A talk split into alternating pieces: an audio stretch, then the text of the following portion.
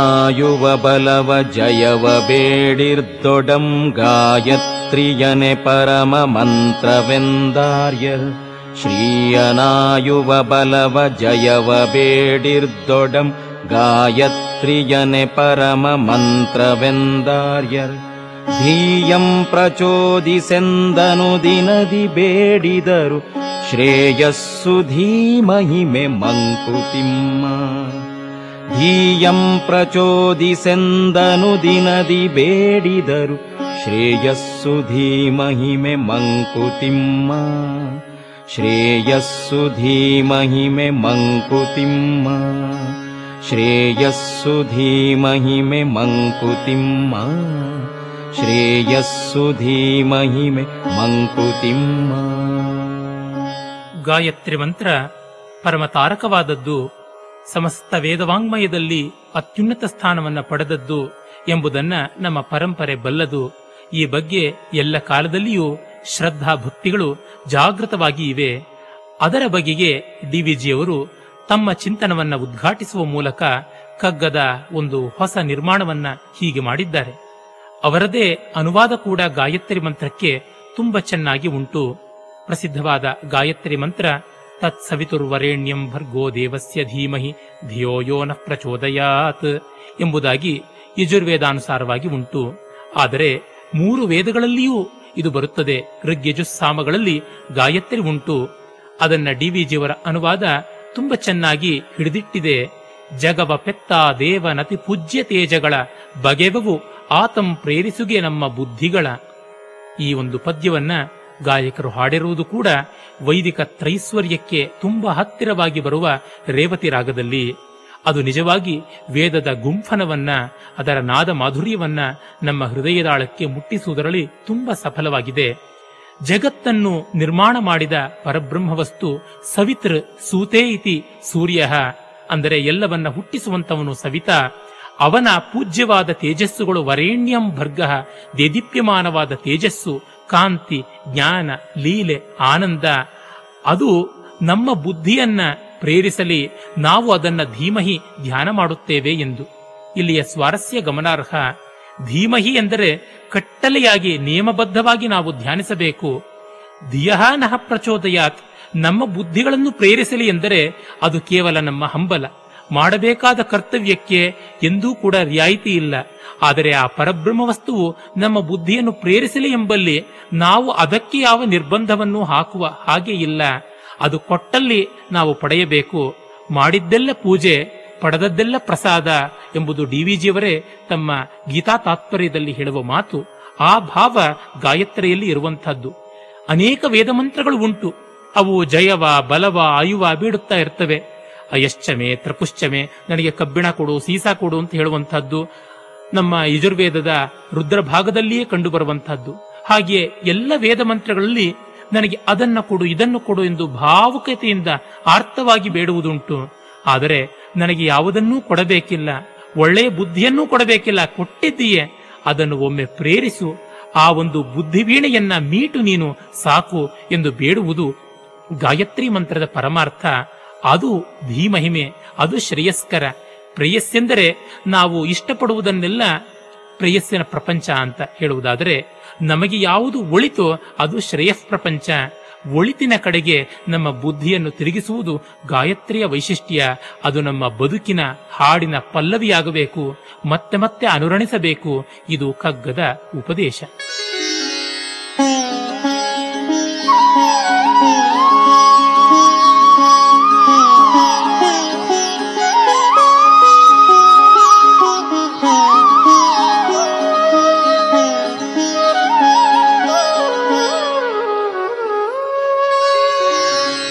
ನಿನ್ನ ಹೆಗಲಿನ ಹೊರೆಯ ದೈವ ಭುಜಕೇರಿಸುವ ಸನ್ನಾಹ ಸಾಗೀತೆ ದೈವ ಒಪ್ಪೀತೆ. ನಿನ್ನ ಹೆಗಲಿನ ಹೊರೆಯ ದೈವ ಭುಜಕೇರಿಸುವ ಸನ್ನಾಹ ಸಾಗೀತೆ ದೈವ ಒಪ್ಪೀತೆ. ಮನ್ನಿಸಲಿ ವಿಧಿ ನಿನ್ನ ಬೇಡಿಕೆಯ ಭಿನ್ನಿಸಲಿ ಮನ್ನಿಸಲಿ ವಿಧಿ ನಿನ್ನ ಬೇಡಿಕೆಯ ಭಿನ್ನಿಸಲಿ ನಿನ್ನ ಬಲವನು ಮೆರೆಸೋ ಮಂಕುತಿಮ್ಮ ನಿನ್ನ ಬಲವನು ಮೆರೆಸೋ ಮಂಕುತಿಮ್ಮ ನಿನ್ನ ಬಲವನು ಮೆರೆಸೋ ಮಂಕುತಿಮ್ಮ ಮಂಕುತಿಮ್ಮ ಮಂಕುತಿಮ್ಮ ಮಂಕುತಿಮ್ಮ ಮಂಕುತಿಮ್ಮ. ಪರಮಾತ್ಮನನ್ನು ಆರಾಧಿಸುವಾಗ ಎಲ್ಲವೂ ಅವನದೇ ಅಂತ ಹೇಳಿ ನಮ್ಮ ಪಾತ್ರ ಏನೂ ಇಲ್ಲ ಎಂದು ಶರಣಾಗತಿ ಮಾಡುವುದು ಪ್ರಪನ್ನರಾಗುವುದು ಯೋಗ್ಯ. ಆದರೆ ಪೂರ್ಣವಾಗಿ ಪ್ರಾಮಾಣಿಕವಾದ ಪ್ರಪತ್ತಿ ಇಲ್ಲದೆ ಭಗವಂತನದು ಎಲ್ಲ ಎಂದು ಹೇಳಿ ಜಾರಿಕೊಳ್ಳುವ ದಾರಿಯಿದೆಯಲ್ಲ, ಅದು ತುಂಬಾ ಅಪಾಯ ಎನ್ನುವುದನ್ನು ಹೇಳ್ತಾರೆ. ಪ್ರಾಮಾಣಿಕ ಶರಣಾಗತಿಗೆ ಯಾವ ಅಡ್ಡಿಯೂ ಇಲ್ಲ. ಪ್ರಪನ್ನನು ಖಂಡಿತವಾಗಿ ಲೋಕ ಸಂಗ್ರಹ ರೂಪದಿಂದ, ಭಗವತ್ ಕೈಂಕರ್ಯ ರೂಪದಿಂದ ಭಗವದಿಚ್ಛಾನುವರ್ತಿಯಾಗಿ ಜಗತ್ತಿನ ಕಾರ್ಯವನ್ನ ಸಂತೋಷವಾಗಿ ಹೊರೆಯ ಹೊತ್ತು ಹೊರದ ಒಲ್ ನಿರ್ವಹಿಸುತ್ತಾನೆ. ಹಾಗಲ್ಲದ ಡಾಂಬಿಕ ನಿನ್ನ ಹೆಗಲಿನ ಹೊರೆಯ ದೈವ ಭುಜಕ್ಕೆ ಏರಿಸುವ ಸನ್ನಾಹ. ನನ್ನ ಹೆಗಲಿನ ಭಾರವನ್ನು ದೇವರೇ ಮಾಡಲಿ ಅಂತ ದೇವರ ಹೆಗಲಿನ ಮೇಲೆ ಏರಿಸುವುದು ತುಂಬಾ ಅವಿವೇಕ. ಕೈಲಾಸಂ ಅವರು ಹೇಳಿರುವ ಒಂದು ವಿನೋದದ ಕಣಿಕೆ ನೆನಪಾಗುತ್ತದೆ. ಒಬ್ಬ ರೋಗಿಯನ್ನ ವೈದ್ಯನ ಹತ್ತಿರ ಯಾಕೆ ಕರೆದುಕೊಂಡು ಹೋಗಲಿಲ್ಲ ಅಂತ ಬಂಧುಗಳಿಗೆ ಕೇಳಿದರೆ, ನಾವು ನಾರಾಯಣನ ಮೇಲೆ ಆತನ ಭಾರ ಹಾಕಿದ್ದೀವಿ ಅಂದ್ರಂತೆ ನಾರಾಯಣ ರೋಗಿಯ ಭಾರವನ್ನ ನಾಲ್ಕು ಜನರ ಮೇಲೆ ಹಾಕಿದ, ಹಾಗಾಗಿ ಅವನಿಗೆ ಚಟ್ಟೋತ್ಸವ ಅಥವಾ ಬಂಬೂ ಸವಾರಿ ಆಯಿತು ಎಂದು. ಹಾಗಲ್ಲ, ನಿನ್ನ ಹೆಗಲಿನ ಹೊರೆಯ ದೈವ ಭುಜಕ್ಕೇರಿಸುವ ಸನ್ನಾಹ ಸಾಗುವುದೇ, ಅದನ್ನ ದೈವ ಒಪ್ಪುತ್ತದ, ಖಂಡಿತ ಇಲ್ಲ. ವಿಧಿ ನಮ್ಮ ಬೇಡಿಕೆಗಳನ್ನ ಮನ್ನಿಸಲಿ. ಅಥವಾ ಭಿನ್ನಿಸಲಿ, ಹಾಳು ಮಾಡಲಿ, ಆದರೆ ನಮ್ಮ ಪೌರುಷ ಅನ್ನುವುದು ಉಂಟಲ್ಲ, ಅದನ್ನು ಬಿಡಬಾರದು. ಪುರುಷ ಪ್ರಯತ್ನವನ್ನ ಮಾಡಬೇಕು. ಪುರುಷ ಪ್ರಯತ್ನ ಅಂದೊಡನೆ ಸ್ತ್ರೀಯರ ಪ್ರಯತ್ನ ಇಲ್ಲ ಎಂದು ಯಾರೂ ತಪ್ಪಾಗಿ ತಿಳಿಯಬೇಕಿಲ್ಲ, ಕಸಿವಿಸಿಕೊಳ್ಳಬೇಕಿಲ್ಲ. ಪುರ ಎಂದರೆ ದೇಹ. ಅದರಲ್ಲಿ ಶಯಿಸುವ, ಮಲಗಿರುವ ಚೈತನ್ಯವನ್ನ ಪುರುಷ ಪುರಿ ಶೇತೆ ಇತಿ ಪುರುಷ ಎಂದು ನಮ್ಮ ಪರಂಪರೆ ಗುರುತಿಸಿದೆ. ಹಾಗಾಗಿ ಸ್ತ್ರೀಯರು, ಪುರುಷರು ಎಲ್ಲ ಪರಮಾರ್ಥದಲ್ಲಿ ಪುರುಷರೇ. ಆ ಪುರುಷ ಪ್ರಯತ್ನವನ್ನ ಮೆರೆಯಿಸಬೇಕು. ನಮ್ಮ ಕೈಲಾದದ್ದನ್ನು ಮಾಡುವುದನ್ನ ನಿರ್ಲೇಪ ಯೋಗ ಅಥವಾ ಕರ್ಮಯೋಗ ಎಂದು ಗೀತಾಚಾರ್ಯ ಹೇಳಿಯೇ ಇದ್ದಾನೆ.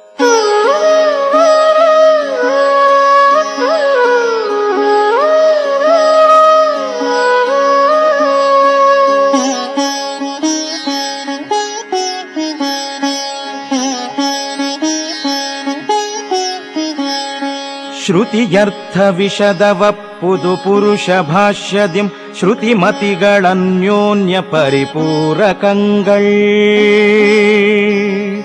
ಶ್ರುತಿಯರ್ಥ ವಿಷದವಪ್ಪುದು ಪುರುಷ ಭಾಷ್ಯದಿಂ ಶ್ರುತಿಮತಿಗಳನ್ಯೋನ್ಯ ಪರಿಪೂರಕಂಗಳ್ ಯುತಿಯೊಳವು ಸೇರಿರಲು ಸತ್ಯ ದರ್ಶನ ನಿನಗೆ. ಯುತಿಯೊಳವು ಸೇರಿರಲು ಸತ್ಯ ದರ್ಶನ ನಿನಗೆ. ಕೃತ ಸಮನ್ವಯನಾಗು ಕೃತ ಸಮನ್ವಯನಾಗು ಕೃತ ಸಮನ್ವಯನಾಗು. ಮಂಕುತಿಮ್ಮ ಕೃತ ಸಮನ್ವಯನಾಗು ಮಂಕುತಿಮ್ಮ ಕೃತ ಸಮನ್ವಯನಾಗು ಮಂಕುತಿಮ್ಮ ಡಿವಿಜಿಯವರು ಸಮನ್ವಯ ಪ್ರಜ್ಞೆಯ ದಾರ್ಶನಿಕರು. ಹಾಗಾಗಿ ನಮ್ಮ ವೇದಾಂತದಲ್ಲಿ ಭಾರತೀಯ ಪರಂಪರೆಯಲ್ಲಿ ಮತ್ತೆ ಮತ್ತೆ ಎದ್ದು ತೋರುವ ಸಮನ್ವಯ ತತ್ವವನ್ನ ತುಂಬ ಹೃದಯವಾಗಿ ಇಲ್ಲಿ ಪರಿಭಾವಿಸಿ ತೋರಿಸಿದ್ದಾರೆ. ಶ್ರುತಿಯ ಅರ್ಥ ಅಪೌರುಷೇಯವಾದ ವೇದದ ಅರ್ಥ ವಿಶದವಾಗುವುದು ಪುರುಷ ಭಾಷ್ಯದಿಂದ, ಮಾನವರ ಪ್ರಯತ್ನದಿಂದ, ಅಪೌರುಷೇಯಕ್ಕೆ ಪೌರುಷೇಯದ ವ್ಯಾಖ್ಯಾನ ಅನಿವಾರ್ಯ. ಹಾಗಾಗಿ ಅಪೌರುಷೇಯ ಅಜ್ಞೇಯವಾದ, ಆ ದೈವವಾದ ಮತ್ತು ಮತಿ ಜ್ಞೇಯವಾದ, ಮಾನುಷವಾದ ಇವೆರಡೂ ಕೂಡ ಅನ್ಯೋನ್ಯ ಪರಿಪೂರಕಗಳಾಗಿ ಇರುವಂಥವು. ಯುತಿಯಲ್ಲಿ, ಅಂದರೆ ಅನ್ಯೋನ್ಯತೆಯ ಸೇರಿಕೆಯಲ್ಲಿ ಇವುಗಳು ಸೇರಿರಲು ಸತ್ಯದರ್ಶನ ನಮಗಾಗುತ್ತದೆ. ಹಾಗಾಗಿ ಕೃತ ಸಮನ್ವಯನಾಗು ಸಮನ್ವಯವನ್ನ ಮಾಡಿರು. ಸಮ್ಯಕ್ಕಾದ ಅನ್ವಯ ಚೆನ್ನಾಗಿರುವ ಅನ್ವಯ, ಅಂದರೆ ಒಳ್ಳೆಯ ರೀತಿಯ ಅಳವಡಿಕೆ ಅದನ್ನ ಸಮನ್ವಯ ಎಂದು ಹೇಳುವುದುಂಟು. ವೇದಾಂತದಲ್ಲಿ ಮುಖ್ಯವಾದದ್ದು ಬ್ರಹ್ಮಸೂತ್ರ, ಅದರ ಒಂದು ನಾಲ್ಕು ಅಧ್ಯಾಯಗಳನ್ನ ಜಿಜ್ಞಾಸ, ಅವಿರೋಧ, ಸಮನ್ವಯ ಮತ್ತು ಫಲ ಎಂದು ಹೇಳುವುದುಂಟು. ಅಥವಾ ಅವಿರೋಧ, ಸಾಧನ ಮತ್ತು ಫಲ ಎಂದು ಕೂಡ ಹೇಳುವುದುಂಟು. ಅವಿರೋಧ ಸಮನ್ವಯಗಳು ಒಂದೇ ರೀತಿಯಾದದ್ದು. ಬ್ರಹ್ಮ ಕರ್ಮವು ಯಾರಿಗೂ ವಿರೋಧಿಯಲ್ಲ, ಎಲ್ಲರಿಗೂ ಹೊಂದಿಕೆ ಮಾಡಿಕೊಂಡು ಬರುವಂಥದ್ದೇ. ಹಾಗಾಗಿಯೇ ಸರ್ವೇಶಾಮ ವಿರೋಧೇನ ಬ್ರಹ್ಮಕರ್ಮ ಎಂದೇ ಮಾತುಂಟು. ಪರಸ್ಪರಂ ವಿರುದ್ಧಂತೆ ತೈರಯಂ ನ ವಿರುದ್ಧತೆ ಎಂದು ಗೌಡಪಾದರು ತಮ್ಮ ಮಾಂಡೂಕ್ಯ ಕಾರಿಕೆಯಲ್ಲಿ ಹೇಳಿರುವುದು ಇದೇ ಮಾತನ್ನ. ವೇದಾಂತವಾದರೂ ಯಾವ ರೀತಿಯಲ್ಲಿಯೂ ಯಾರಿಗೂ ಎಂದೂ ವಿರೋಧವಲ್ಲ. ಎಲ್ಲಕ್ಕೂ ಪೂರಕ. ಬೇರೆ ಎಲ್ಲೆಡೆ ವಿರೋಧ ಇರಬಹುದು. ಆದರೆ ಇದು ಮಾತ್ರ ಯಾರೊಡನೆ ಸೆಣಸುವುದಿಲ್ಲ, ಕೆಣಕುವುದಿಲ್ಲ ಎಂದು ಆ ಸಮನ್ವಯ ದೃಷ್ಟಿಯೇ ಸತ್ಯ ದರ್ಶನಕ್ಕೆ ಬೇಕಾದದ್ದು. ಅದಿಲ್ಲದೆ ಸತ್ಯ ಖಂಡಿತ ಕಾಣುವುದಿಲ್ಲ.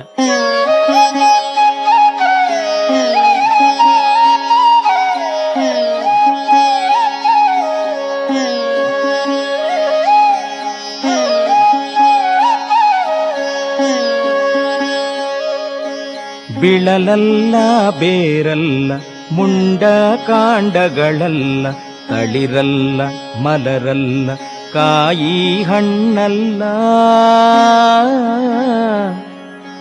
ಬಿಳಲಲ್ಲ, ಬೇರಲ್ಲ, ಮುಂಡ ಕಾಂಡಗಳಲ್ಲ, ತಳಿರಲ್ಲ, ಮಲರಲ್ಲ, ಕಾಯಿ ಹಣ್ಣಲ್ಲ.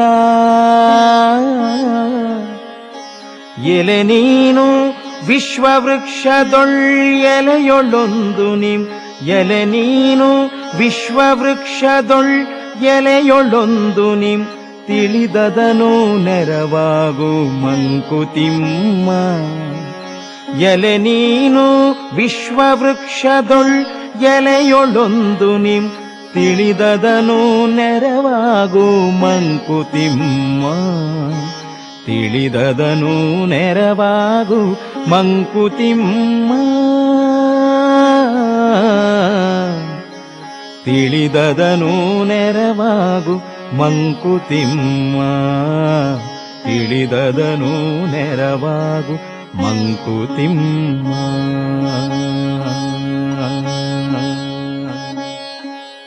ವೇದಾಂತ ತತ್ವದಲ್ಲಿ ವೃಕ್ಷ ಪ್ರತಿಮೆ ಮತ್ತೆ ಮತ್ತೆ ಬರುವಂಥದ್ದು ಭಾರತೀಯ ಸಂಸ್ಕೃತಿಯ ಅನೇಕ ಪ್ರತೀಕಗಳಲ್ಲಿ ವೃಕ್ಷವೂ ಕೂಡ ತುಂಬ ವಿಶಿಷ್ಟವಾದದ್ದು, ಮಹತ್ವವಾದದ್ದು. ಆ ವೃಕ್ಷದಲ್ಲಿ ಅಗ್ರೇಸರ ಅಶ್ವತ್ಥ ವೃಕ್ಷ ಅದನ್ನ ಪಿಪ್ಪಲ ಅಂತ ಕೂಡ ಪರಂಪರೆಯಲ್ಲಿ ಹೇಳುವುದುಂಟು. ಆ ಪಿಪ್ಪಲ ವೃಕ್ಷ ಅಥವಾ ಅಶ್ವತ್ಥ ವೃಕ್ಷವನ್ನ ಉಪನಿಷತ್ತಿನಲ್ಲಿ, ಕಠೋಪನಿಷತ್ತಿನಲ್ಲಿ ತುಂಬಾ ಚೆನ್ನಾಗಿ ಪ್ರತಿಮೀಕರಿಸಿ ಜಗತ್ತಿಗೆ ಸಂವಾದಿಯಾದ ಚಿತ್ರವಾಗಿ ತೋರ್ಪಡಿಸಿದ್ದಾರೆ.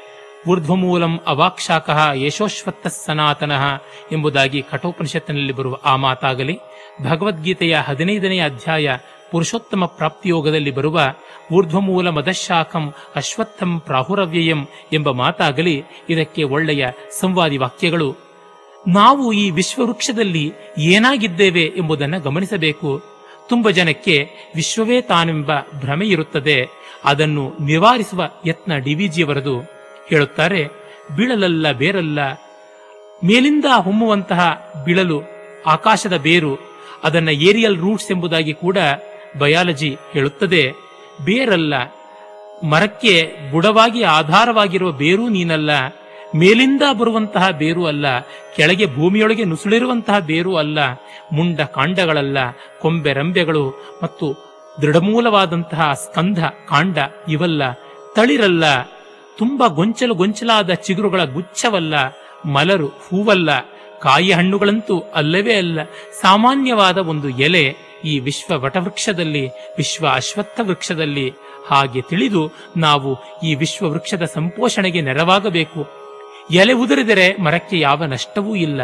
ಹಾಗೆಯೇ ಎಲೆಯೊಂದು ಚಿಗುರಿದರೆ ಮರಕ್ಕೆ ಬಂದ ಬಹಳ ದೊಡ್ಡ ಲಾಭ ಇಲ್ಲ. ಆದರೆ ಎಲ್ಲ ಎಲೆಗಳು ಸೇರಿದಾಗ ಮಾತ್ರ ಲಾಭ ನಷ್ಟಗಳ ಪ್ರಮಾಣ ಗಣನೀಯವಾದದ್ದು. ಒಂಟಿ ಎಲೆಯಲ್ಲಿ ಅಂಥ ದೊಡ್ಡ ತಾತ್ಪರ್ಯ ಇಲ್ಲ. ಹಾಗೆಂದು ಎಲೆ ತನ್ನ ಕರ್ತವ್ಯವನ್ನು ಮಾಡದೆ ಬಿಡುವಂತೆ ಇಲ್ಲ. ಎಲೆ ಪೂರ್ಣ ಪ್ರಮಾಣದಲ್ಲಿ ದುಡಿದು ತನ್ನ ಹರಿತ್ತಿನ ಮೂಲಕ, ಕ್ಲೋರಫಿಲ್ನ ಮೂಲಕ ಶಕ್ತಿಯನ್ನು ಉತ್ಪಾದನೆ ಮಾಡಬೇಕು.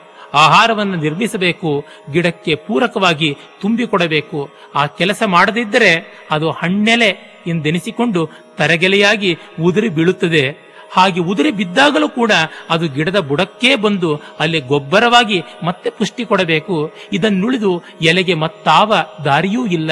ಹಾಗೆ ನಾವು ಒಣಗಿದುಡೆ ಸೌದೆ ಎಂದು ಡಿ ವಿ ಜಿಯವರು ಕಗ್ಗದ ಕಡೆಯಲ್ಲಿಯೇ ಹೇಳುವ ಹಾಗೆ, ನಾವು ಒಣಗಿದರೆ ಸೌದೆಯಾಗಿ, ಉರುವಲಾಗಿ ಪ್ರಯತ್ನಿಸ ಪ್ರಯತ್ನಿತವಾಗಿ ಈ ಲೋಕಹಿತಕ್ಕೆ ಒಳಗಾಗಬೇಕು. ಹಾಗಲ್ಲದೆ ಪ್ರತ್ಯೇಕತನದಿಂದ ಸಿಡಿದು ನಿಲ್ಲುತ್ತೇವೆ ಎಂದರೆ ತಪ್ಪಾಗುತ್ತದೆ. ಅದು ಲೋಕಕ್ಕೆ ಮಾರಕ, ನಮಗೂ ಕೂಡ ಪಾಪಕಾರಿ, ನಮಗೆ ದಂಡನೆ ತಪ್ಪುವುದಿಲ್ಲ. ಆದ್ದರಿಂದ ವಿಶ್ವವೃಕ್ಷದ ಎಲೆಯಾಗಿ ನಾವು ಸಂತೋಷದಿಂದ ಇದ್ದು ನಳನಳಿಸಿ ಹಸುರಾಗಿ ಲಕಲಕನೆ ಸೂರ್ಯನ ಕಿರಣಗಳಿಗೆ ಹೊಳೆದು ಆಹಾರವನ್ನ ರೂಪ ಮಾಡಿಕೊಟ್ಟು ನಮ್ಮ ಅಳಿಲ ಸೇವೆಯನ್ನ ಸಲ್ಲಿಸುವುದರಲ್ಲಿ ಪರಮಾರ್ಥ ಇದೆ. ಇದನ್ನೇ ಭಗವದ್ಗೀತೆ ಕಟ್ಟ ಕಡೆಯಲ್ಲಿ ಸ್ವಕರ್ಮಣ ತಮಭ್ಯರ್ಚ್ಯ ಸಿದ್ಧಿಂ ವಿಂದತಿ ಮಾನವ ಎಂದು ಹೇಳಿರುವುದು. ತನ್ನ ತನ್ನ ಕರ್ಮದಿಂದಲೇ ಮಾನವ ಪರಮಾತ್ಮನ ಪೂಜೆಯನ್ನು ಮಾಡುತ್ತಾನೆ. ತನ್ಮೂಲಕ ಸಿದ್ಧಿಯನ್ನು ಪಡೆಯುತ್ತಾನೆ.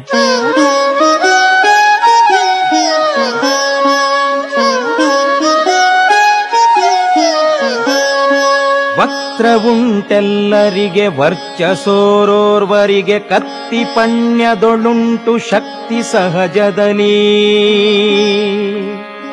ವಕ್ತ್ರವುಂಟೆಲ್ಲರಿಗೆ ವರ್ಚಸೋರೋರ್ವರಿಗೆ ಕತ್ತಿ ಪಣ್ಯದೊಳುಂಟು ಶಕ್ತಿ ಸಹಜದಲ್ಲಿ ವ್ಯಕ್ತಿ ಪ್ರಭಾವವೀಲೋಕ ಚರಿತೆಯ ಕೀಲು. ವ್ಯಕ್ತಿ ಪ್ರಭಾವವೀಲೋಕ ಚರಿತೆಯ ಕೀಲು. ಹಸ್ತವದು ದೈವ ಕೆಲು ಮಂಕುತಿಮ್ಮ ಹಸ್ತವದು ದೈವ ಕೆಲು ಮಂಕುತಿಮ್ಮ ಹಸ್ತವದು ದೈವ ಕೆಲು ಮಂಕುತಿಮ್ಮ ಡಿವಿಜಿಯವರು ವ್ಯಕ್ತಿ ಪ್ರಭಾವವನ್ನ ತುಂಬಾ ಗಮನಿಸಿದವರು ಅವರ ತಮ್ಮ ಜ್ಞಾಪಕ ಚಿತ್ರಶಾಲೆಯ ಅನೇಕ ಸಂಪುಟಗಳಲ್ಲಿ ವ್ಯಕ್ತಿ ಪ್ರಭಾವವನ್ನ, ವ್ಯಕ್ತಿ ವಿಭೂತಿಯನ್ನ ಸವಿವರವಾಗಿ, ಸುಂದರವಾಗಿ, ಸಮರ್ಥವಾಗಿ, ಸುಭಗವಾಗಿ ಚಿತ್ರಿಸಿದ್ದಾರೆ. ಆದ್ದರಿಂದಲೇ ಅವರು ಹೇಳ್ತಾರೆ ವಕ್ತವೆಲ್ ಉಂಟೆಲ್ಲರಿಗೆ ಮುಖ ಎಲ್ಲರಿಗೆ ಇದೆ. ಮುಖವಿಲ್ಲದ ಮಾನವ ಇಲ್ಲ. ಆದರೆ ವರ್ಚಸ್ಸು, ಅಂದರೆ ಮುಖದ ಕಾಂತಿ, ಆ ಮುಖದ ವೈಶಿಷ್ಟ್ಯ ಯಾವುದುಂಟು? ಆ ಛಾಪು, ಅದು ಕೆಲವರಿಗೆ ಮಾತ್ರ ಉಂಟು. ಕತ್ತಿ ಪಣ್ಯದೊಳುಂಟು ಹಣ ಕೊಟ್ಟರೆ ಅಂಗಡಿಯಲ್ಲಿ ಹೇಡಿಗೂ ಖಡ್ಗ ಸಿಗುತ್ತದೆ, ವೀರನಿಗೂ ಖಡ್ಗ ಸಿಗುತ್ತದೆ. ಹೆಚ್ಚು ಹಣ ಕೊಟ್ಟರೆ ಹೇಡಿಗೆ ತುಂಬಾ ಬಲಿಷ್ಠವಾದಂತಹ ಖಡ್ಗವೇ ಸಿಗುತ್ತದೆ. ಆದರೆ ಶಕ್ತಿ ಸಹಜದಲ್ಲಿ ಖಡ್ಗವನ್ನು ಬಳಸುವ ತೋಳು ಬಹಳ ಮುಖ್ಯ. ಆ ತೋಳಿನಲ್ಲಿರುವ ಶಕ್ತಿ ಯಾರೂ ಕೊಳ್ಳಲಾಗದಂಥದ್ದು. ಮುಖವನ್ನು ನಾವೆಲ್ಲ ಜನ್ಮಜಾತವಾಗಿ ಉಳಿಸಿಕೊಂಡಿದ್ದೇವೆ, ಆದರೆ ಮುಖದಲ್ಲಿ ಹೊಮ್ಮುವ ತೇಜಸ್ಸು ಸಂಸ್ಕಾರ ಸಂಪನ್ನವಾದದ್ದು, ಅಂತರ್ದ್ರವ್ಯದ ಶಕ್ತಿಯಿಂದ ಊರ್ಜೆಯಿಂದ ಬಂದಂಥದ್ದು. ಹಾಗೆಯೇ ವ್ಯಕ್ತಿ ಪ್ರಭಾವವೇ ಲೋಕಚರಿತೆಯ ಕೀಲು. ಲೋಕಚರಿತ್ರೆ ಮುಂದುವರಿಯಬೇಕಾದರೆ ವ್ಯಕ್ತಿಯ ವೈಶಿಷ್ಟ್ಯ ಬಹಳ ಮುಖ್ಯ. ಎಷ್ಟು ಬಾರಿ ಜಗತ್ತಿನಲ್ಲಿ ಪಕ್ಷಿಗಳು ಸಾಯುವುದನ್ನ, ಬೇಟೆಗಾರರ ಬಾಣಗಳಿಗೆ ತುತ್ತಾಗಿ ಭೂಮಿಗೆ ದಸಕ್ಕನೆ ಬೀಳುವುದನ್ನ ನಾವೆಲ್ಲ ನೋಡಿಲ್ಲ. ಆದರೆ ಒಂದೇ ಒಂದು ಬಾರಿ ಯಾವನೋ ಒಬ್ಬ ಕರುಣಾರ್ದ್ರನಾದ ವ್ಯಕ್ತಿ ಮಹಾ ತಪಸ್ವಿ ಕವಿಯಾಗಿ ಕಂಡ ಒಡನೆಯೇ ರಾಮಾಯಣ ಬಂತು ಆದಿಕಾವ್ಯ ಎನಿಸಿತು, ಶೋಕವೇ ಶ್ಲೋಕವಾಗಿ ಮೂಡಿತು. ಅದೆಷ್ಟು ಬಾರಿ ಸೇಬು ಹಣ್ಣಿರಲಿ, ಮರವೇ ಭೂಮಿಗೆ ಎರಗುವುದನ್ನು ನಾವು ಕಂಡಿಲ್ಲ. ಆದರೆ ಒಬ್ಬ ನ್ಯೂಟನನಿಗೆ ಸೇಬಿನ ಹಣ್ಣಿನ ಪಥನದಲ್ಲಿ ಗುರುತ್ವಾಕರ್ಷಣೆಯ ಸ್ವರೂಪ ಏನೆಂದು ಗೋಚರವಾಯಿತು. ಅಷ್ಟೇ ಯಾಕೆ, ಅದೆಷ್ಟು ಬಾರಿ ನಾವು ರೋಗಿಗಳನ್ನ ಕಂಡಿಲ್ಲ ಮುಪ್ಪನ್ನ ಕಂಡಿಲ್ಲ, ಸಾವನ್ನು ಕಂಡಿಲ್ಲ. ನಾವೇ ಇದನ್ನು ಅನುಭವಿಸಿಲ್ಲ. ಆದರೆ ಒಬ್ಬ ಸಿದ್ಧಾರ್ಥನಿಗೆ ಮಾತ್ರ ಇವೆಲ್ಲವೂ ತುಂಬಾ ಸಂಕಟಕಾರಿಯಾದ ಜಗತ್ತಿನ ಸ್ವರೂಪವನ್ನು ತೋರ್ಪಡಿಸಿ ನಾಲ್ಕನೆಯದಾಗಿ ಯಾವ ಸನ್ಯಾಸಿಯನ್ನು ಕಂಡ ಅಲ್ಲಿ ಲೋಕಾತೀತವಾದ ಆನಂದವದ ಅರಿವು ಕೂಡ ಆಗುವಂತೆ ಆಗಿ ತನ್ಮೂಲಕ ಅವನು ಜಗತ್ತಿಗೆ ಜ್ಯೋತಿಯಾದ ಆಶೆಯೇ ದುಃಖಕ್ಕೆ ಕಾರಣ. ಈ ಜಗತ್ತು ದುಃಖಪೂರಿತ, ದುಃಖಕ್ಕೆ ಒಂದು ಪರಿಹಾರ ಉಂಟು. ಆ ಪರಿಹಾರದಲ್ಲಿ ಆನಂದ ಉಂಟು ಎಂದೆಲ್ಲ ಆರ್ಯ ಸತ್ಯವನ್ನ ಸಾರುವಂತಾದ, ಹೀಗೆ ವ್ಯಕ್ತಿ ಪ್ರಭಾವದಿಂದ ಜಗತ್ತಿನ ಚರಿತ್ರೆ ನಡೆದಿದೆ. ವ್ಯಕ್ತಿ ಮಹಾತ್ಮೆ ಎನ್ನುವುದು ಬಹಳ ಮುಖ್ಯ. ಅದೊಂದು ರಾತ್ರಿ ಒಬ್ಬ ತರುಣ ವಕೀಲ ಮಧ್ಯ ಆಫ್ರಿಕಾದಲ್ಲಿ ದಕ್ಷಿಣ ಆಫ್ರಿಕಾದಲ್ಲಿ ರೈಲ್ವೆ ಬೋಗಿಯಿಂದ ನೂಕಲ್ಪಟ್ಟಾಗ ಸಿಡಿದೆದ್ದು ಸತ್ಯಾಗ್ರಹದ ಶಪಥ ಮಾಡಿದ. ಆತ ಎಂ ಕೆ ಗಾಂಧಿ ಮುಂದೆ ಮಹಾತ್ಮ ಗಾಂಧಿಯಾದದ್ದು. ಈ ಮೂಲಕ ಭಾರತದ ಸ್ವಾತಂತ್ರ್ಯ ಸಂಗ್ರಾಮಕ್ಕೆ ಹೊಸ ಆಯಾಮ ಸಿಕ್ಕಿತು. ಇವೆಲ್ಲ ವ್ಯಕ್ತಿ ಪ್ರಭಾವದಿಂದ ತಾನೇ ಆದದ್ದು. ಇದನ್ನು ಮರೆಯಬೇಡಿ ಎಂದು ನಮ್ಮ ಪರಂಪರೆ ಎಚ್ಚರಿಸಿದೆ. ಅದರ ಕಡೆಗೆ ಡಿವಿಜಿಯವರು ತಮ್ಮ ಬೆರಳನ್ನೂ ತೋರಿದ್ದಾರೆ.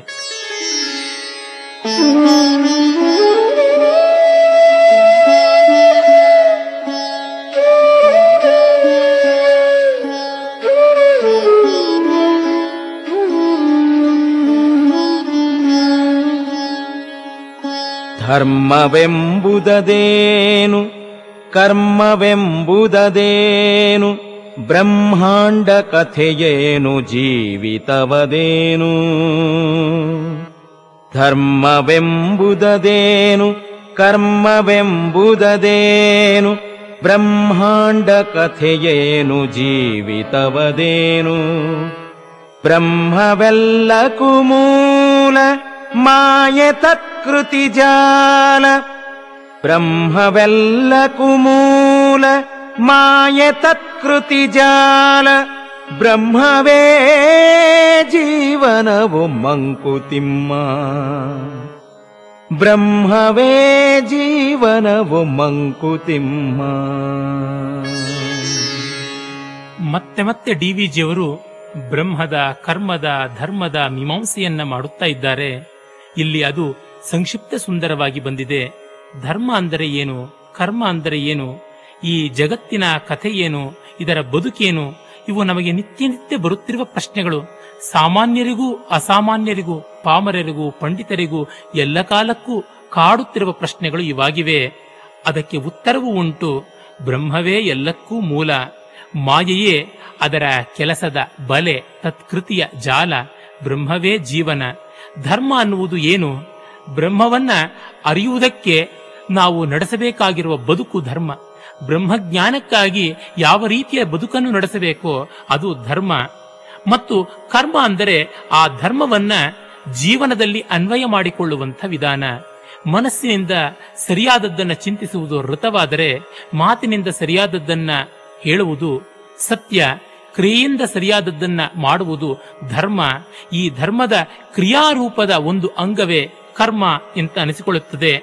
ಹೀಗಾಗಿ ಇವುಗಳ ಸಮಾಹಾರವೇ ಬ್ರಹ್ಮಾಂಡದ ಕಥೆ, ಜೀವಿತ. ಒಟ್ಟಿನಲ್ಲಿ ಬ್ರಹ್ಮವೇ ಜೀವನ ಎಂದು ಭಾವಿಸಿದರೆ ಯಾವ ಸಂಕಟ ಇಲ್ಲ, ಯಾವ ತೊಡಕು ತೋಟಿ ಇಲ್ಲ ಎಂದು ಜಿಯವರ ಇಂಗಿತ.